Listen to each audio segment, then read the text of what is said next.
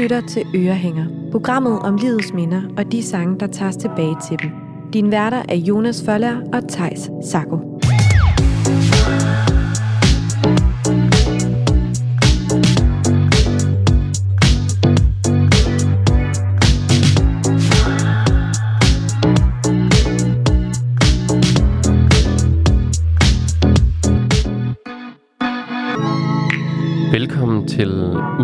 Afsnit af Ørehænger, som er programmet om livets minder og de sange, der tages helt tilbage til dem. Lige præcis. Og øh, vi har jo som altid en gæst med, og dagens øh, gæst mødte man øh, måske for første gang tilbage i 2008, hvor hun som bare 16-årig havde sin spillefilmsdebut over for Pilo Asbæk i filmen To Verdener. Siden da der har hun været med i utallige film, men man kender hende måske nok bedst i rollen som Fie i de første fem sæsoner af TV2's hitserie Badehotellet. I efteråret der var hun aktuel som hovedrolleindhaver i den prisvindende film, hvor Kraverne Venner, som både høstede Robert og Bodil nomineringer for hendes skuespillerpræstation. Udover at være skuespiller, der er hun også forfatter til bogen Min fars stemme, som udkommer her til foråret. Velkommen til dig, Rosalinde Mønster. Tak. Og øh, glad for, at du havde lyst til at være med. Tak og vi fordi må jeg måtte komme. fortælle lidt om dit liv. Og vi skal jo dykke ned i tre minder i dagens afsnit. Vi skal starte i barndomshjemmet og i forholdet til din far.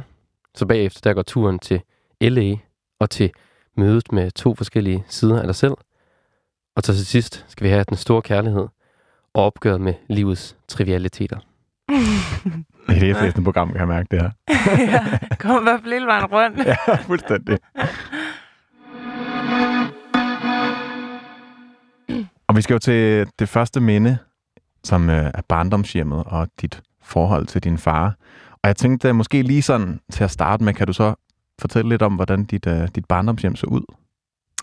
Ja, øh, det kan jeg faktisk sagtens fortælle om, for det er et af de ting, jeg husker bedst. Jeg har faktisk ikke en særlig god hukommelse. Jeg er ikke særlig god til at huske ansigter og navne, hvilket nogle gange bliver rigtig pinligt. Øh, men jeg husker mit barndomshjem, eller mit barndomshjem meget, meget tydeligt. Jeg kan sådan gå en tur ind i det nærmest, som om jeg havde sådan nogle 3D-briller på.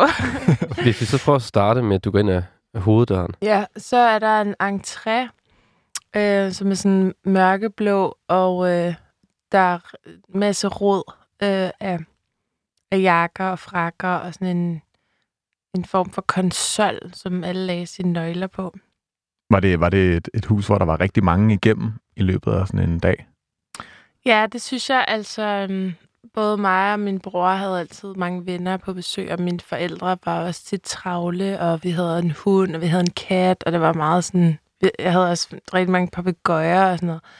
Der var helt klart sådan en følelse af, at der var action i det der hus. Øhm, og så var der et stort køkkenalrum, øhm, hvor at vi lavede alting på én gang. Ikke? Hvilke farver var der i køkkenalrummet? Øh, der var en rigtig fed periode, hvor at der var sådan rigtig gult på alle væggene, og så var der sådan nogle tunge, rustrøde gardiner og rustrøde møbler. der var virkelig en tidspunkt i 90'erne, hvor folk fyrede op for farverne. Fuldkommen. Øhm, senere blev det sådan mere hvidt, nullerne-agtigt, sådan mere klare linjer. Men også når du siger, at det, der var et tidspunkt, hvor det var sådan, er det, mm. var skiftede det meget, eller var det bare inden nullerne der? Ja, det skiftede den ene gang fra Ja, okay. det gule til det hvide. ja, det var en kærkommen forandring. det lyder sådan. Var Hvordan det, var, hvordan var stemningen i barndomshjemmet? Øhm, det var meget, altså, det var meget kærligt hjem, og som sagt var der meget, altså sådan, action. Eller action, det er et underligt ord. Øhm, men der var mange, der var plads til mange aktiviteter og til øh, mange forskellige humører. Øh, begge mine forældre øh, er skuespillere, så der var sådan en følelse af, at man godt måtte have store armbevægelser og sådan råbe meget. Og Hvordan kom det til udtryk? øhm, jamen, det gjorde det for eksempel ved, at der altid blev fortalt mange historier ved middagsbordet, og øhm, der var altid nogen, der havde travlt og så skyndte sig ud af døren, nogen, der gik og varmede stemmen op, og jeg havde også rigtig meget temperament som barn. Altså, det har jeg nok stadig. øhm, men øh, det var helt klart sådan et hjem, hvor der var plads til sådan lige at, at være lidt sur, eller lægge sig ned på gulvet og græde, og så være glad igen bagefter, ikke? Hvordan var det så, når du ligesom kom ud fra dit hjem, og du mødte omverdenen? Følte du sig som sådan øh, stadig fri, eller var du lidt mere tilbageholdende så? Øhm, jeg fandt i hvert fald ud af, da jeg fik min kærester, at, øh, at de synes ikke, det var så fedt, det der med temperamentet. Altså, fordi vi i min familie, der var det meget sådan noget, man måtte godt råbe af hinanden, og så bagefter sige undskyld, og så var det overstået, og så var man glad igen. øhm, hvor at, øh, jeg fandt ud af, at hos andre, så tog det måske lidt mere tid, hvis man havde haft et eller andet skænderi, og det er ikke i orden bare sådan at råbe af nogen, og så var jeg sådan, nej, det var det, undskyld. øh, så det er i hvert fald ikke noget, jeg skulle lære. Øh, og så tror jeg også, at jeg er blevet opdraget til at være øh, meget udadvendt, øh, og har altid haft en selvforståelse af mig selv som meget udadvendt, samtidig med, at det er jeg måske ikke. Altså, det vil sige, jeg er rimelig genert, og hvis jeg ikke, du ved, øh, hvis jeg, jeg kan godt komme til at overskride mine egne grænser ved at være meget social, øh, så, så det er helt klart noget, jeg skulle lære ved at blive voksen. Helt sikkert. Hvis vi lige skal tilbage til, til dit barndomshjem, øh, og det her minde, vi skal til at dykke ned i. Hvor gammel er du på det her tidspunkt? Øhm, mm, jeg er vel sådan noget 14 år eller sådan noget. Så sådan lige start teenageårene? Ja. Ja. Hvad for noget tøj går du i på det her tidspunkt, da du er 14? Det er et godt spørgsmål. Altså, jeg var nok lidt en poptøs. Jeg tror, jeg gik i sådan nogle lavtallet med sexy bukser og en mavebluse. Kawasaki-sko? Helt klart Kawasaki-sko. Så havde jeg sådan noget meget glat, langt hår med sideskilling og sådan et pandehår, du ved, der sådan skrabet ind over panden, sådan, så jeg kunne gemme bumserne. øhm, ja, det var nok sådan. Og så gik jeg med sådan nogle store øreringe. Sådan lidt hoops-agtige, eller? Ja, det gør jeg, ja. ja. Helt klart. Og sådan en falsk øh, Donna Karen New York-taske eller sådan noget. Det, var det, lyder, klart, det lyder meget hot, åbenbart. Altså. ja, jeg synes altså, det lyder ret fedt. Hvordan var din rolle derhjemme? Øhm, min rolle? Ja, jeg tænker på, at det ved jeg fra mig selv, at jeg er lillebror og har en helt bestemt rolle i min familie. Jeg er altid den, der bringer mine søskende sammen, for eksempel. Nå, ej. Havde du en bestemt rolle? Nej, det tror jeg ikke. Ikke rigtigt, nej. I var sådan meget lige om tingene? Ja, men du ved, det er sådan lidt for helikopteragtigt for mig at, at kigge på mig selv. Sådan tror jeg, ja. det... helt klart. ja. Og vi, øh, vi skal jo dykke ned i det her minde om dit forhold til din far, og øh, noget, noget musik, I ligesom har sammen. Hvad er det for noget musik, vi skal dykke ned i? Øhm, det er øh, Bob Dylan, som øh, var min fars store øh, idol. Øh, min far var gammel hippie, jeg havde altid hørt Bob Dylan. Øh, og han introducerede mig for Bob Dylan, da jeg var helt lille. Øh, og i starten kunne jeg bare rigtig godt lide melodierne, da jeg så blev ældre og begyndte at lære teksterne at kende og forstå teksterne. Øh, så begyndte jeg at holde endnu mere Bob Dylan, fordi at han, han fortæller historier i sine sangtekster. Øhm, kan du huske, hvordan din far introducerede de her Bob Dylan-sange? Han satte dem på. ja, det var bare det. Og så nogle gange så spillede vi lidt sammen på gitaren eller sådan noget. Ja. Hvordan satte han på? Var det på en pladespiller? Det var nok bare på det gode gamle CD-anlæg. Klassikeren. Ja.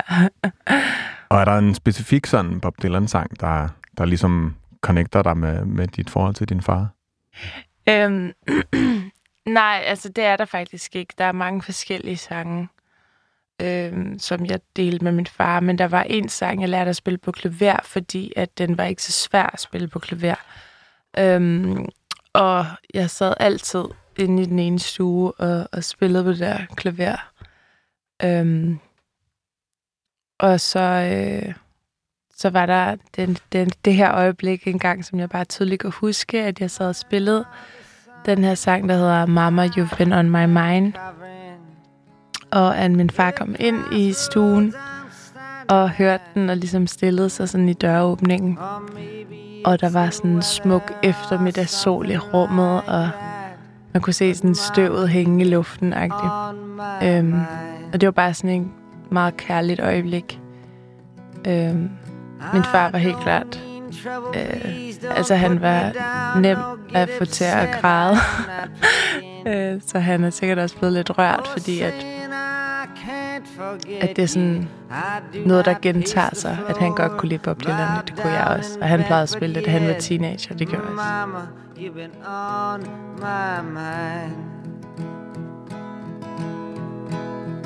også. Even though my eyes are hazy and my thoughts Hvad er sådan det første, du tænker, når du hører den her sang?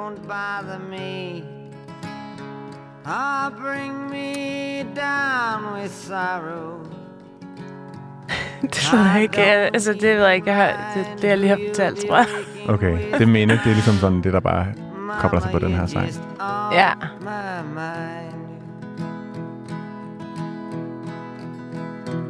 Sang du, da du, når du sad og spillede den her sang også? Ja, ja, jeg sad og sang med. Så rigtig højt. Jeg ville jo gerne være altså, sanger inden, da jeg var barn. Jeg har tilbragt så meget tid, enten ved klaveret, hvor jeg sad og sang, eller øh, foran spejlet, øh, hvor jeg sådan satte et eller andet sang på, og så lød som om, det var mig, der sang. Det var rigtig pinligt, hvis nogen kom ind og så en stå der med sådan en hårbørsten i hånden. Hvad sagde dine forældre til det her med, at du gerne vil være sangerinde? Jeg tror, at de synes, det var meget fedt. altså, de sagde ikke så meget til det. Øhm, men vi hørte meget musik sammen, og mig og min far sang også meget sammen. Det var ikke bare sådan en ting, vi godt kunne lide at gøre. Var sådan at stå og scrolle. Hvornår gik det øh, ligesom op for dig, hvis det er gået op for dig overhovedet, at du ikke, ikke skulle være øh, stor sangerinde? Ja, Eller i hvert fald ikke, det, det, var det er et godt spørgsmål, altså. øhm, det ved jeg ikke. Det skete bare hen ad vejen. At det ligesom bare blev sådan mere en, en hobby-ting? Ja. Er det noget, du stadig gør? Ja, ja, helt klart. Jeg har et klaver derhjemme og guitar og sådan noget. Så jeg kan stadig godt sidde og spille den der Mama, you've been on my mind. Ja. Hvordan, øh, hvordan var dig og, og dit fars forhold? Øhm, det gider jeg faktisk ikke at komme for meget ind på, for det skal man læse om i min bog. ja, helt sikkert. Du har skrevet en bog om, om din far. Ja. Ja.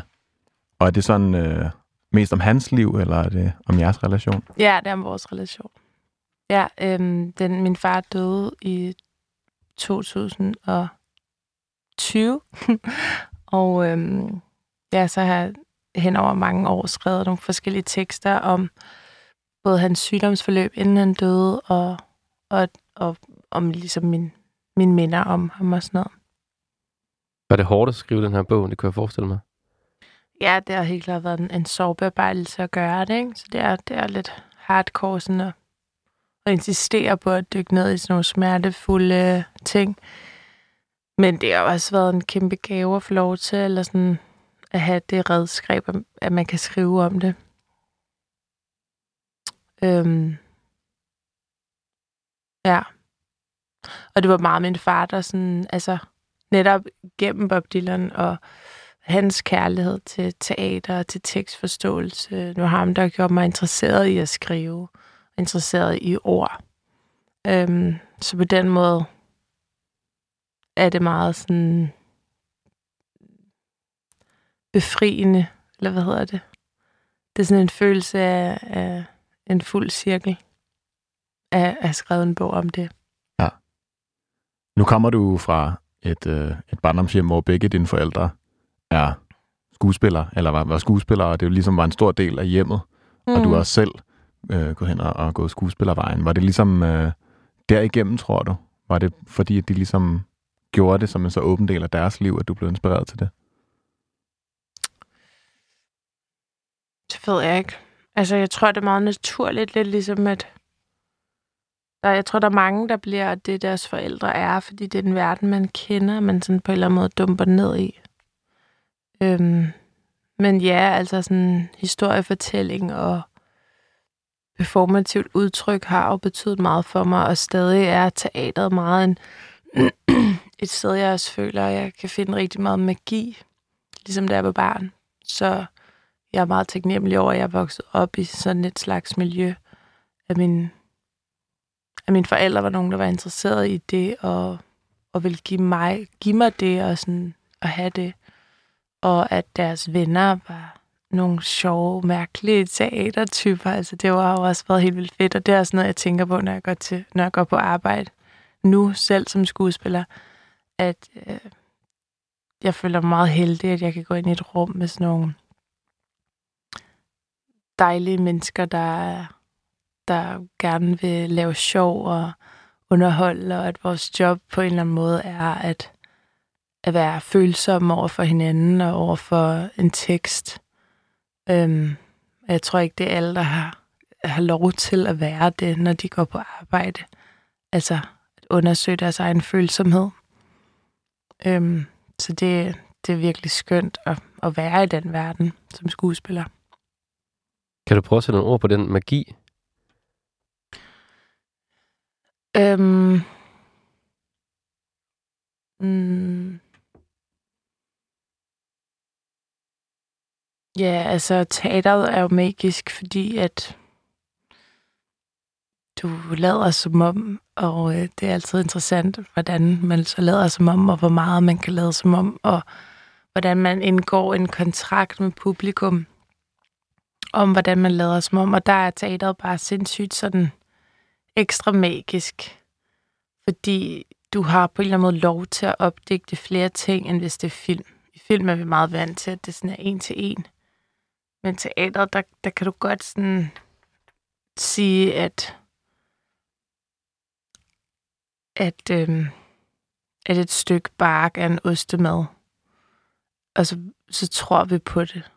Hvordan, hvordan en ostemad? Altså, hvordan, uh... Du kan godt, du kan, du kan på en eller anden måde bare sådan lade som om med hvad som helst. Du, du har lov til at, at opdægte hvad som helst på en eller anden måde. Med film, der skal vi hele tiden se bevis for det, og som publikum sidder vi også hele tiden og tænker over, hvad der er troværdigt. Men det er ligesom ikke det, der er præmissen i teateret.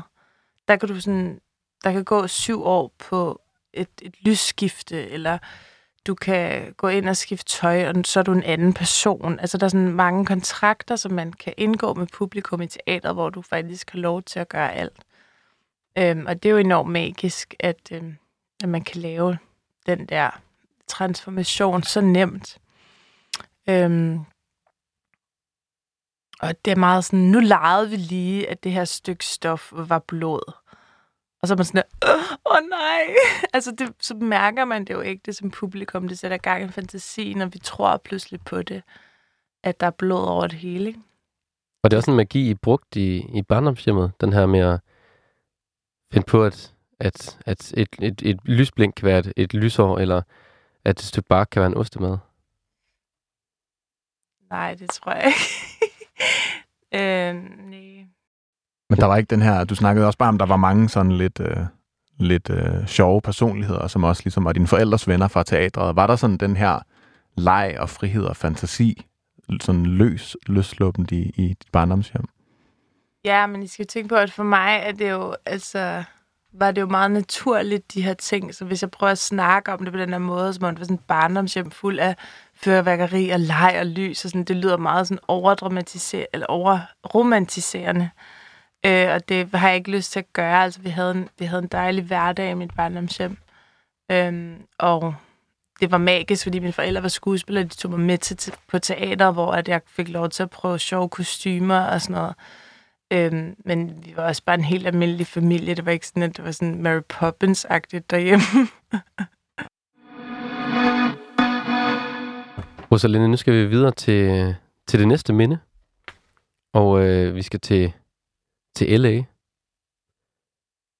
Og hvordan starter den her rejse, eller de her drømme om, om LA for dig?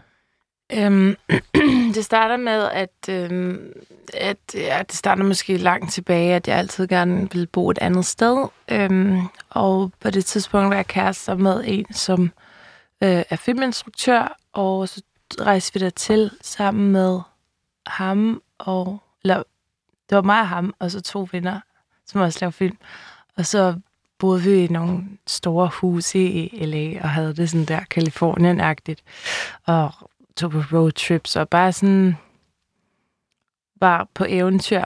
Øhm, og, og, øhm, og så var målet helt klart også det der med at prøve at bo der rigtigt, og få en hverdag, og, og sådan, ja, have, have et liv i en anden by på sådan en ægte måde, hvor man ikke bare er turist, ikke? Øhm, og det var virkelig, det var virkelig fedt at opleve, og det var også rigtig godt for mig at for det første at komme væk fra København, men også bare at være i varmen øh, betyder virkelig meget. Altså, for Mm. jeg synes nogle gange, det er så brutalt i København, at man skal se alting sådan dø og henfalde og blive gråt, og alt bliver så koldt, og der er ikke noget lys, og sådan, det kan virkelig, øh, det kan virkelig fuck mig op sådan om vinteren. Så det var helt klart også derfor, vi gerne ville til Kalifornien, fordi der er varmt og dejligt, og sådan lyset er der. Lyset er sindssygt smukt i LA. Kan du ikke prøve at beskrive LA lidt mere? Hvad er det for en by? Hvordan ser det ud, når man kommer til LA? det, som europæer er det jo en lidt mærkelig by, fordi man måske er vant til det der med, at man sådan, du ved, kan slippe sig selv løs i de små gader i Milano eller et eller andet. Eller så går man bare direkte ud i Berlin, og overalt er der fede caféer og sjove steder og små, smukke detaljer på husene og sådan noget, ikke? Øhm, det er der slet ikke i LA. Altså, den er sådan opstået ud i en ørken, og husene er ikke særlig flotte. Det er jo ikke de der smukke historiske bygninger, vi er vant til. Øhm, og så er det en bilby, så du kan heller ikke rigtig gå rundt. Du kan ikke være sådan spontan og bare lige sådan se, hvad der sker. Du bliver, bare, du bliver meget nødt til at vide, hvor man tager hen. Og sådan, nu kan vi derhen, og så er der fedt fra her til her. Og så kan du gå der og, og hygge dig. og så skal du køre videre igen. Øhm, så, så på den måde er den jo ret anderledes, så man skal sådan bruge lidt tid på lige sådan at, at forstå, hvordan man skal være i den, fordi man netop ikke kan være spontan. Men, øh, men, men den er mega fed, fordi den også på en eller anden måde har alt. Altså, den har alt, hvad du vil have. Du skal bare lige sådan gør dig umage for at finde det. Og øh, for mig var det, var det virkelig fedt at, at bo sådan lidt oppe og have udsigt og kunne gå ture op i bjergene. Altså, så kan du den, lige ved Hollywood-skiltet, som er virkelig sådan er centrum af byen, der kan du hike rundt og, og sådan virkelig få sved på panden og føle, du går midt ude i ørkenen, og så kører du ned ad bjerget i sådan to minutter, så er du bare nede i en kæmpe stor by, ikke? Det synes jeg er rigtig fedt. Der er også vand, der er havet, der er faktisk det hele. Der er alt, man har brug for. Der er alt det, der er brug for. Og hvorfor, hvorfor tog du derover? Hvor var du ligesom, hvor var du i dit liv, da du tog til LA? Jamen, øh, jeg var... Altså, der havde jeg... Jeg tror, jeg havde besluttet mig for, at jeg gerne ville være skuespiller der. Jeg var måske 23. Og øhm, havde besluttet mig for, at jeg gerne ville være skuespiller, hvilket havde taget lang tid for mig at gøre, fordi at jeg jo ikke ville lave det samme som mine forældre.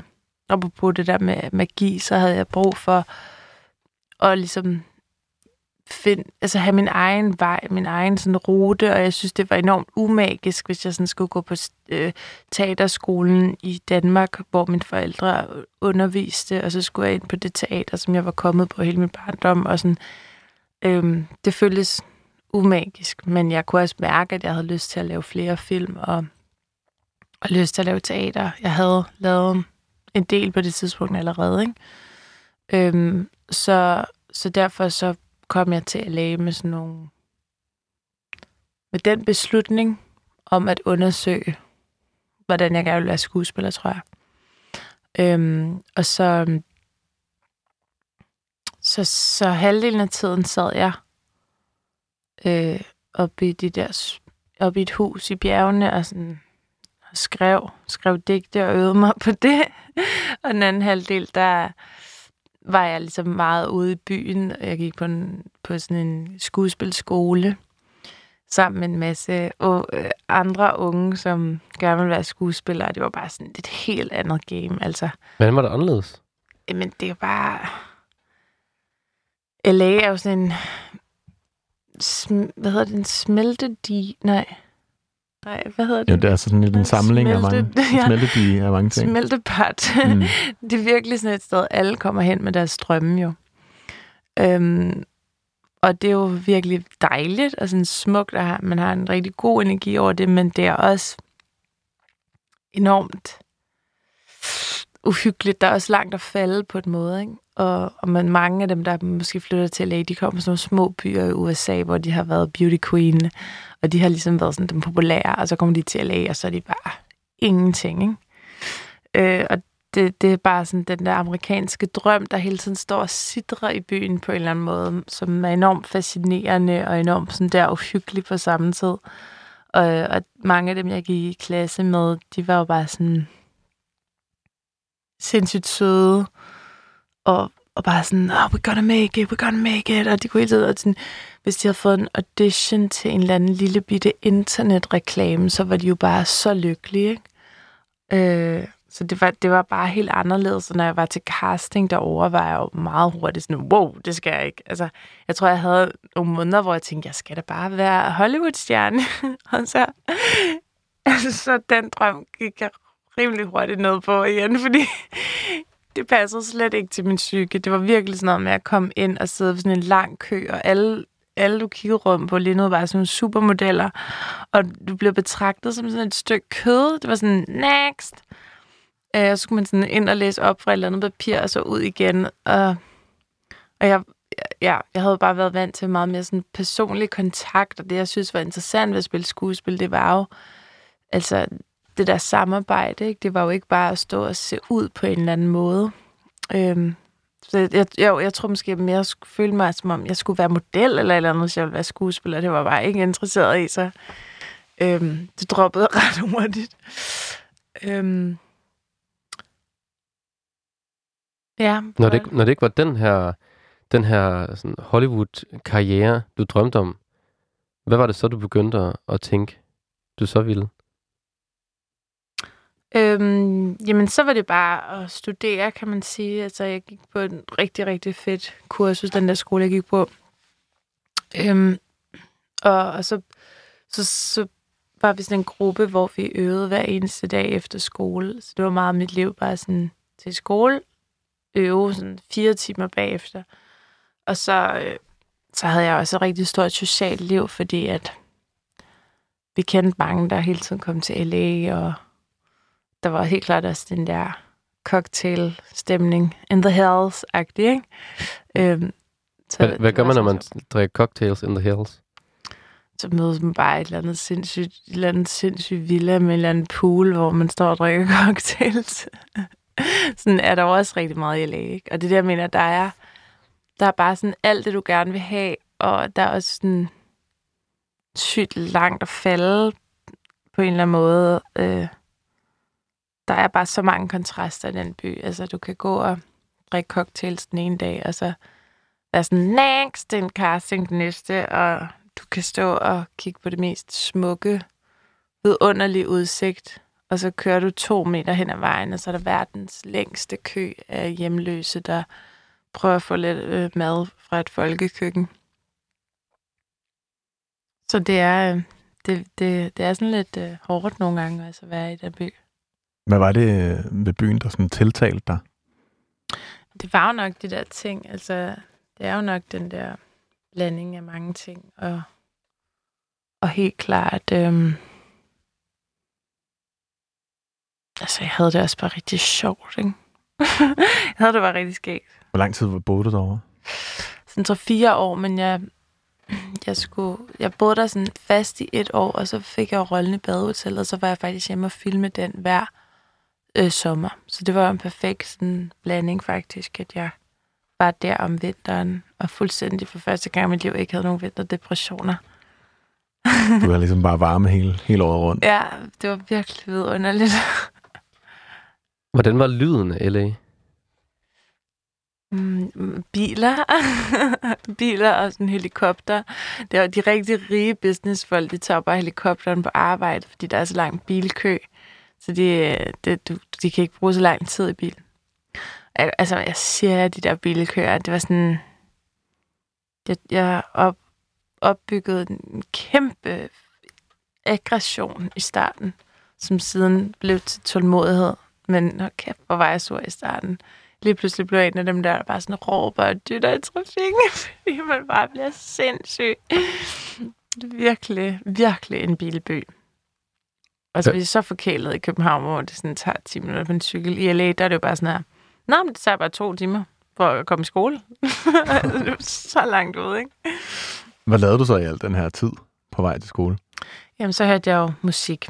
Og det er det nummer, vi skal høre nu, som jeg har hørt rigtig meget, som er No Doubt med Gwen Stefani. Nej, omvendt. det er No Doubt med Gwen Stefani, og sangen hedder Don't Speak.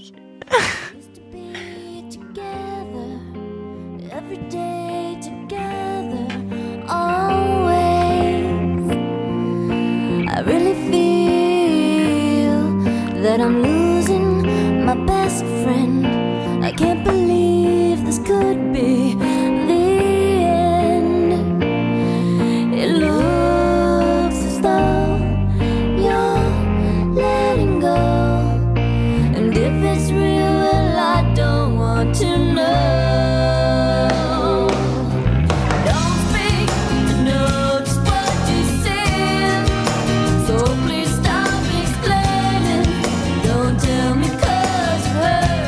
lukker øjnene og hører den her sang, hvor er du så henne? Så er jeg bare i den der gamle Volkswagen øhm, på vej til øh, skole. Øhm, så hørte jeg den her rigtig højt i bilen. Og jeg, altså, der er bare nogle musiknumre, som kan starte sådan en ild inde i en, hvor man bare sådan, ah, man føler også, som om alting står på sådan et springende punkt, der man sådan, nu begynder det. Som man tit føler, når man er ung, ikke? at man bare sådan, nu begynder det, det er nu, det hele starter, og sådan, den følelse kan jeg rigtig meget få den sang. øhm, ej, den er så god. Og så har den også den der melankoli, som jeg også hører ungdom til, og som jeg også hører LA til, ikke? At, øh, at det bare sådan... Man er ved at sprænges af glæde og melankoli på én gang. Øh, og så skal det også siges, at jeg havde nogle veninder, som var rigtig gode til at komme og besøge mig. Og så holdt vi nogle gange nogle fester, hvor vi også hørte den her rigtig meget. Så den er virkelig lyden af LA. Det dig. er den, fordi at, altså No Doubt er jo også en rigtig LA-band. Altså, eller jeg tror ikke, de er fra LA, men sådan kalifornisk sådan rock på den der måde. Det synes jeg også er meget LA-agtigt. Den der sådan grunge-stil med sådan en sports-BH, og så sådan en stor, øh, stor øh, sk- skovmandskjorte bundet om livet. Du ved, rigtig shit. Var, var Gwen Stefani sådan et, øh, et idol for dig på det tidspunkt? var. Hun er for evigt. Jeg elsker Gwen Stefani. Hun er bare så sej og sådan no bullshit-agtig. Hun er fandme hot. Drømmer du nogensinde om at komme tilbage til LA? Øhm, jeg vil sige, at jeg havde i hvert fald øh, rigtig meget brug for ikke at være der noget, øh, på et tidspunkt. Og så, så prøvede jeg lidt lykken i London. Så troede jeg, det var der, jeg skulle bo. Og så sådan, der var jeg bare rigtig ensom. Så der tog jeg også hjem fra. øhm, og jeg kan mærke, at, at jeg har rigtig meget lyst til at bo andre steder end i København. Stadig. Altså det, det er måske sådan en grundlæggende ting i mig, at jeg, jeg virkelig har brug for at bo andre steder. Øh, men ikke LA. Altså, jeg har været der nogle gange siden og besøgt venner, og øhm, min nuværende kæreste, Nå, min, han er min mand, vi er blevet gift, jeg glemmer hele tiden at sige det. Min mand er musiker, og han, han vil rigtig gerne til LA og, og skrive musik, og det har vi også været nogle gange. Øhm, men han vil også rigtig gerne bo derovre, hvor jeg var sådan, åh nej, ikke, ikke, Ikke igen." igen. ikke forfra. øhm, samtidig med, at jeg jo godt forstår ham, fordi det er jo rigtig fedt, men det er også bare en by, der kræver noget af en. Det, det er så dyrt at være der, altså. Øhm, ja, jeg har også lige været i New York. Det var så dyrt, fordi det koster meget at være i sådan en by, hvor du ligesom skal ud og lave ting. Øhm, du bliver nødt til at bruge byen på en eller anden måde. Det koster bare rigtig mange penge. Men øhm, ja. Det her, det her er med, at du sådan har behov for, eller har lyst til at bo i udlandet, har det noget med Danmark at gøre, eller har det noget med udlandet at gøre? Øh, begge dele, tror jeg. Altså, øhm, jeg kan godt lide den der tanke om, at man kan have mange liv. Altså, jeg har altid lyst til sådan at, du ved, hvad ville der ske, hvis jeg boede her? Eller hvad, hvordan ville jeg være, hvis jeg boede her? Eller hvad hvis jeg droppede alt og bare sad og øvede mig i at spille cello et år oppe i bjergene i Frankrig? Eller sådan, sådan nogle tanker kan jeg godt få, ikke? Øhm, og, og det er jo klart, det er jo noget, man skal analysere i sig selv. Sådan prøver jeg at slippe væk fra et eller andet.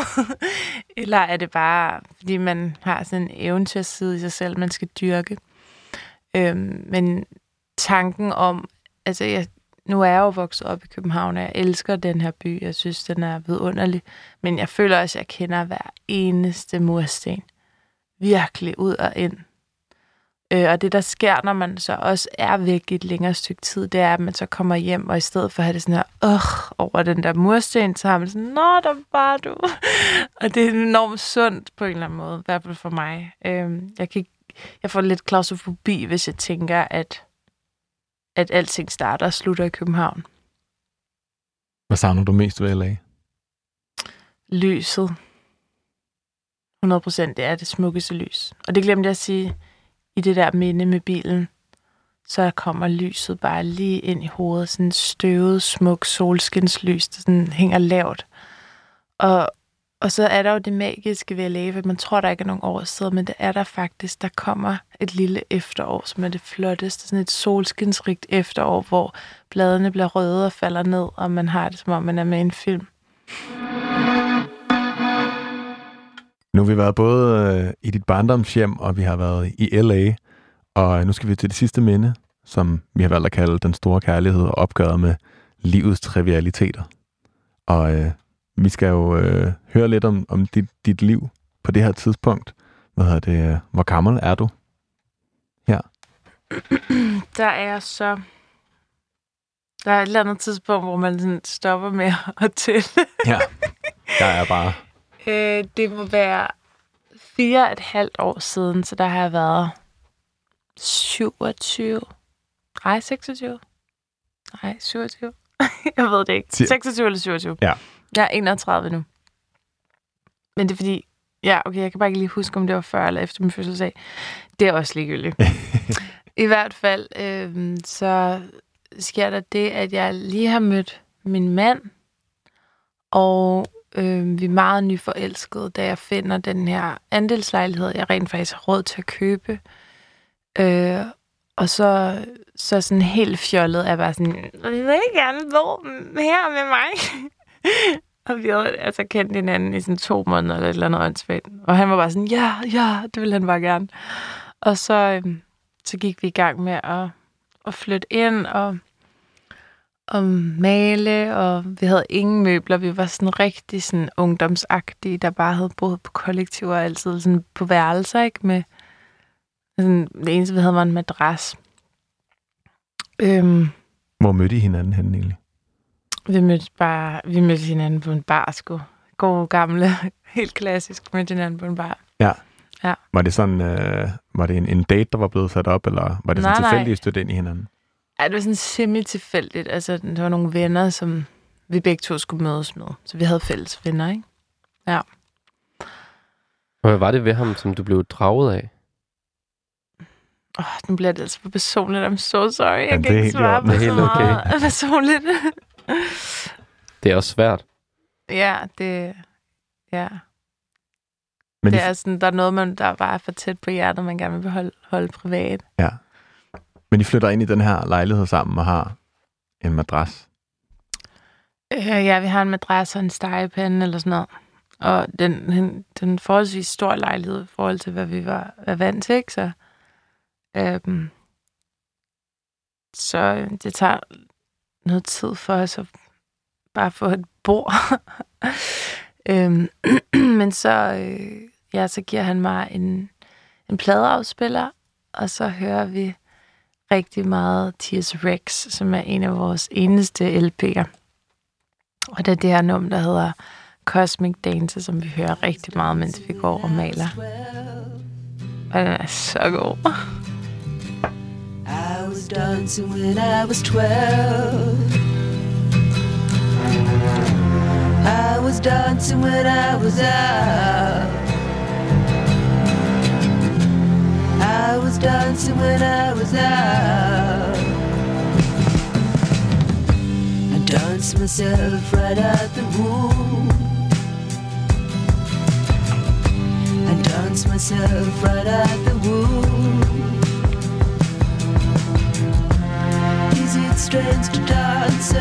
Hvilken farve maler I lejligheden i til det her musik?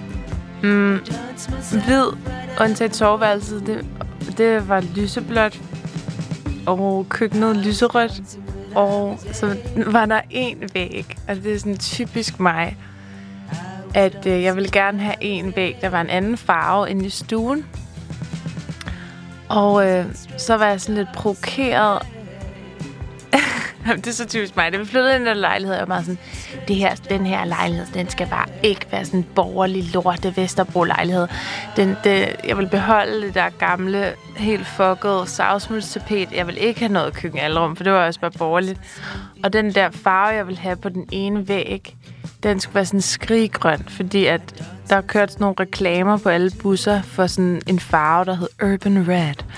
Og det var bare sådan, alle københavner hjem havde en eller anden sådan lidt støvet mørk, mørkerød eller mørkegrøn farve på en af deres vægge. Så det var bare sådan, det skal bare ikke være sådan en der farve. Så jeg valgte sådan en rigtig mærkelig sådan lysegrøn, der sådan meget, meget skrigende. Øhm, så den malede jeg også en væg med. Og den malede jeg over øh, sådan et halvt år efter. Hvorfor var det vigtigt for dig, at det ikke sådan skulle være borgerligt? Eller hvorfor var du meget modstander af det? Øhm, jamen, jeg tror, at... Jeg tror, at det, det kan være skræmmende at blive voksen og ligesom skulle gå ind i den kasse med at have en andelslejlighed og, og sådan nogle ting. Og bare det der med at, at finde ud af, hvad kan jeg godt lide af møbler. Det er sådan for mig er at åbne sådan helt boks af problematiske voksen ting. At lige pludselig så ønsker du dig en, en eller anden designersofa. Det har jeg på en måde ikke lyst til at ønske mig. Men det gør man jo. Eller sådan. øhm, men det er nok... Borgerlighed er jo sådan et mærkeligt ord nogle gange, fordi det repræsenterer noget forskelligt for alle generationer. Øhm, men for mig kan det måske repræsentere den der sådan yderlige tryghed, at man, du ved, bygger nogle vægge op om sig selv, som skal, som man kan hænge sig selv på, så man kan føle sig tryg, og som man også udadtil kan virke rigtig, og man kan se rigtig ud og have det rigtige hjem. Øhm, og det er der bare meget fokus på i vores verden og i vores tid, og man har lyst til sådan en modvægt øhm, at gå op i nogle andre ting. Eller minde sig selv om at gå op i noget andet, fordi den, den verden, du lever i, minder dig ikke om det. Den vil bare gerne sælge dig crap. Altså, den vil bare gerne have, at du går på nettet og køber en masse ting. Og den vil gerne have, at du øh, ikke får rynker, og at du øh, er rigtig tynd og sådan noget. Det, det, det er meget sådan, verden taler til os på. Den taler altid til os, som om vi forbruger. Øhm, så ja, det er, det er bare sådan en konstant battle, jeg har med at blive voksen, at jeg selvfølgelig ønsker mig et smukt hjem og en indboforsikring og at have det dejligt og trygt. Og jeg er sygt taknemmelig over, at jeg har et sted at bo, og at jeg har en blød seng. Øhm, men jeg ønsker mig ikke at blive konform. I hvert fald ikke på sådan en ydre måde. Hvad gør du så for at holde det her sådan, det her kunstneriske og det her sådan antiborgerlige i gang? Eller? Jamen, det gør jeg nok især med, øh, med kunst. Eller sådan. Det er i hvert fald der, jeg finder, øh, man kan sige, modvægten. Jeg synes, altså, det er meget kunst. Man kan finde modvægt til de der ydre markører. Øh, at man dyrker kunst, man dyrker sin fantasi, og man dyrker sin empati. Altså, bare den her sang lige nu, den er jo sådan dejlig absurd, og, og vi har brug for at kunne kigge på de der trivialiteter, eller på den der borgerlighed, at, og så kunne gennemskue den som absurd, fordi det er den jo. Eller sådan, og vi har brug for at kunne grine af det, så vi ikke bare går og bliver sindssygt bekymrede over, om vi får den næste forfremmelse, eller om- vi nu lever pænt nok, eller om vi nu er perfekte nok. Al den der sådan bekymring, der kan, der tror jeg i hvert fald, eller personligt lykkedes det for mig, at fjerne den bekymring ved at omgive mig med kunst og poesi, og fordi det, det bliver så ligegyldigt lige pludselig, alt det der sådan trivielle, man, man går og bryder sit hoved med. Altså sådan, hvis jeg er stresset, så kører det bare ved mit hoved sådan, jeg skal også have vasket op, og jeg skal også have hentet det der, og jeg skal også have gjort det. Og så sådan kører det bare i sådan et loop, hvor jeg tænker, sådan, hvorfor er det, mine tanker bare gør det her? Og det er jo fordi, at, at man prøver at få styr på sin verden. Men hvis man ligesom giver sig tid til måske at få styr på noget indre i stedet for, så bliver de der ting også ligegyldige. Øhm, så det øver jeg mig i hvert fald i. men Det er ikke, fordi jeg altid er sygt god til det. Er der nogle specifikke ting, du, øh, du gør i din hverdag for ligesom at balancere det? Øhm, jeg kan godt have sådan noget morgenstress, øh, så, så det hjælper for mig om morgenen at, at læse en, lidt en bog, eller der var også et tidspunkt, hvor jeg altid trak et tarotkort, fordi det er sådan, så får du både noget, noget visuelt, og du får noget åndeligt, og en lille sætning eller sådan noget. Det er rigtig rart. Øhm, og så, mm, ja, så, så, så snakker jeg også bare meget med mine venner om det, og sådan, øhm, det er vildt vigtigt for mig at, lave spændende ting med mine venner, og med min mand, og med min familie. Øh, så man har noget indhold sammen at snakke om og være sammen om. Hvad kunne det være for noget indhold? For eksempel at lave kunst med mine venner, synes jeg er noget mest svedige. Eller opleve kunst med min familie. det er ikke fordi kunst er sådan der svaret på alting. Øhm, men det giver os måske en mulighed for at, at komme i kontakt med noget åndeligt. Men den der åndelighed findes jo alle steder. Den findes også bare, hvis man sidder og kigger på et blad. Øh, behøver ikke at, at gå i operan. Man kan godt sidde sådan og kigge på sin potteplante. Jeg har to katte. Jeg bruger rigtig meget tid på at bare sidde og kigge på dem, fordi de er så meget til stede.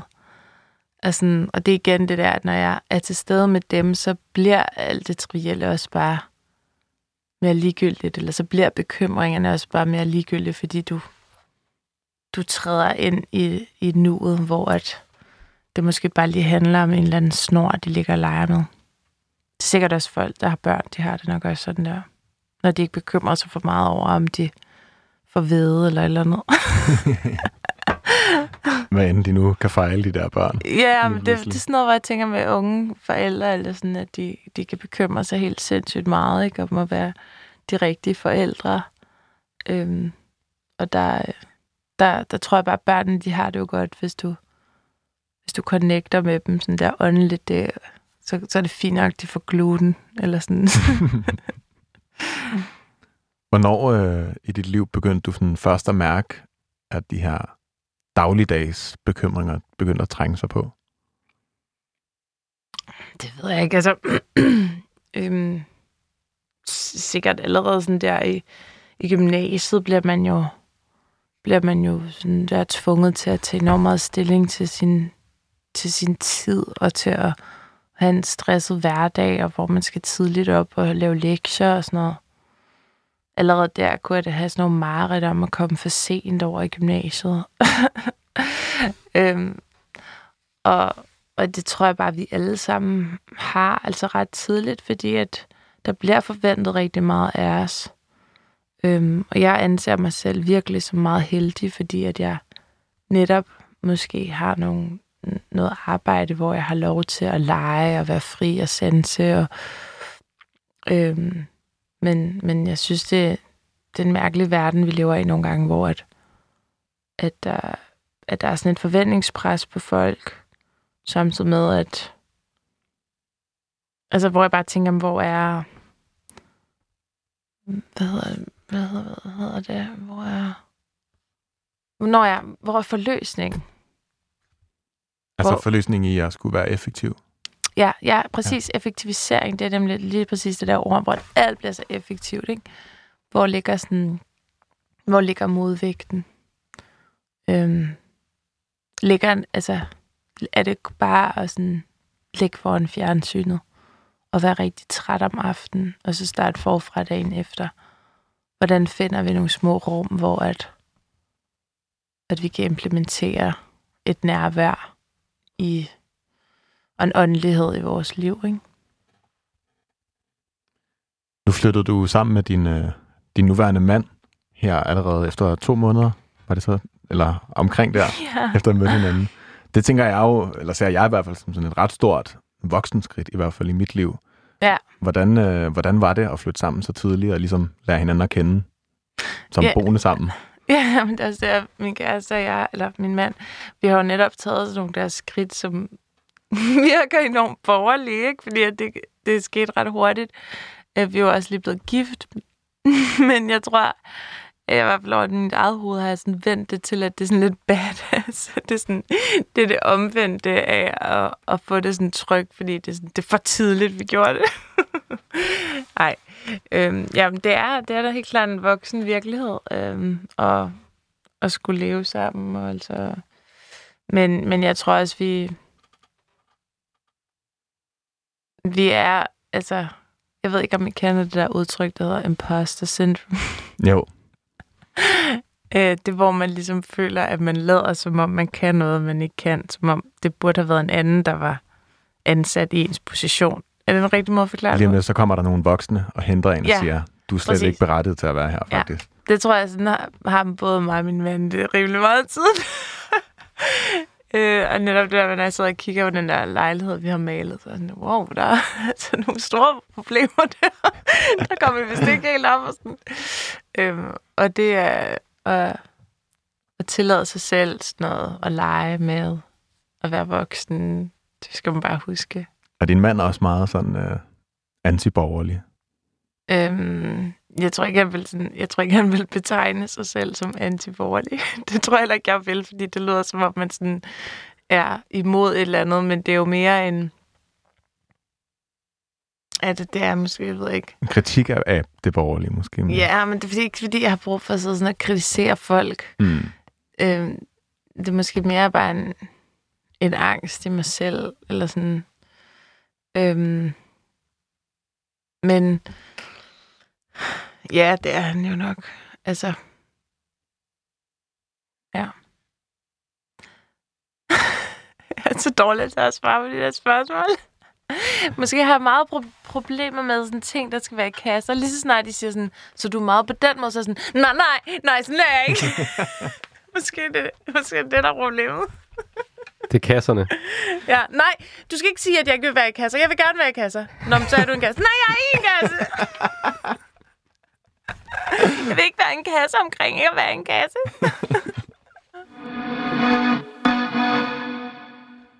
Og med det, så kom vi omkring dagens sidste minde. Tusind tak, fordi du havde øh, lyst til at være med, Rosalinde. Det har været en, en stor fornøjelse at blive lukket, lukket ind i dine uh, minder. Også at du ikke havde lyst til ikke at være en kasse. Ja. Og øh, så er der ikke så meget andet at sige uh, tusind tak for i dag. Mit navn det er Jonas Forlager, Og mit navn er Thijs Sago. og tusind tak, fordi du lyttede til ugens afsnit af Ørehænger. Hvis du gerne vil høre mere Ørehænger, så kan du finde flere af vores programmer, der hvor du finder din podcast, eller inde i 24-7's app.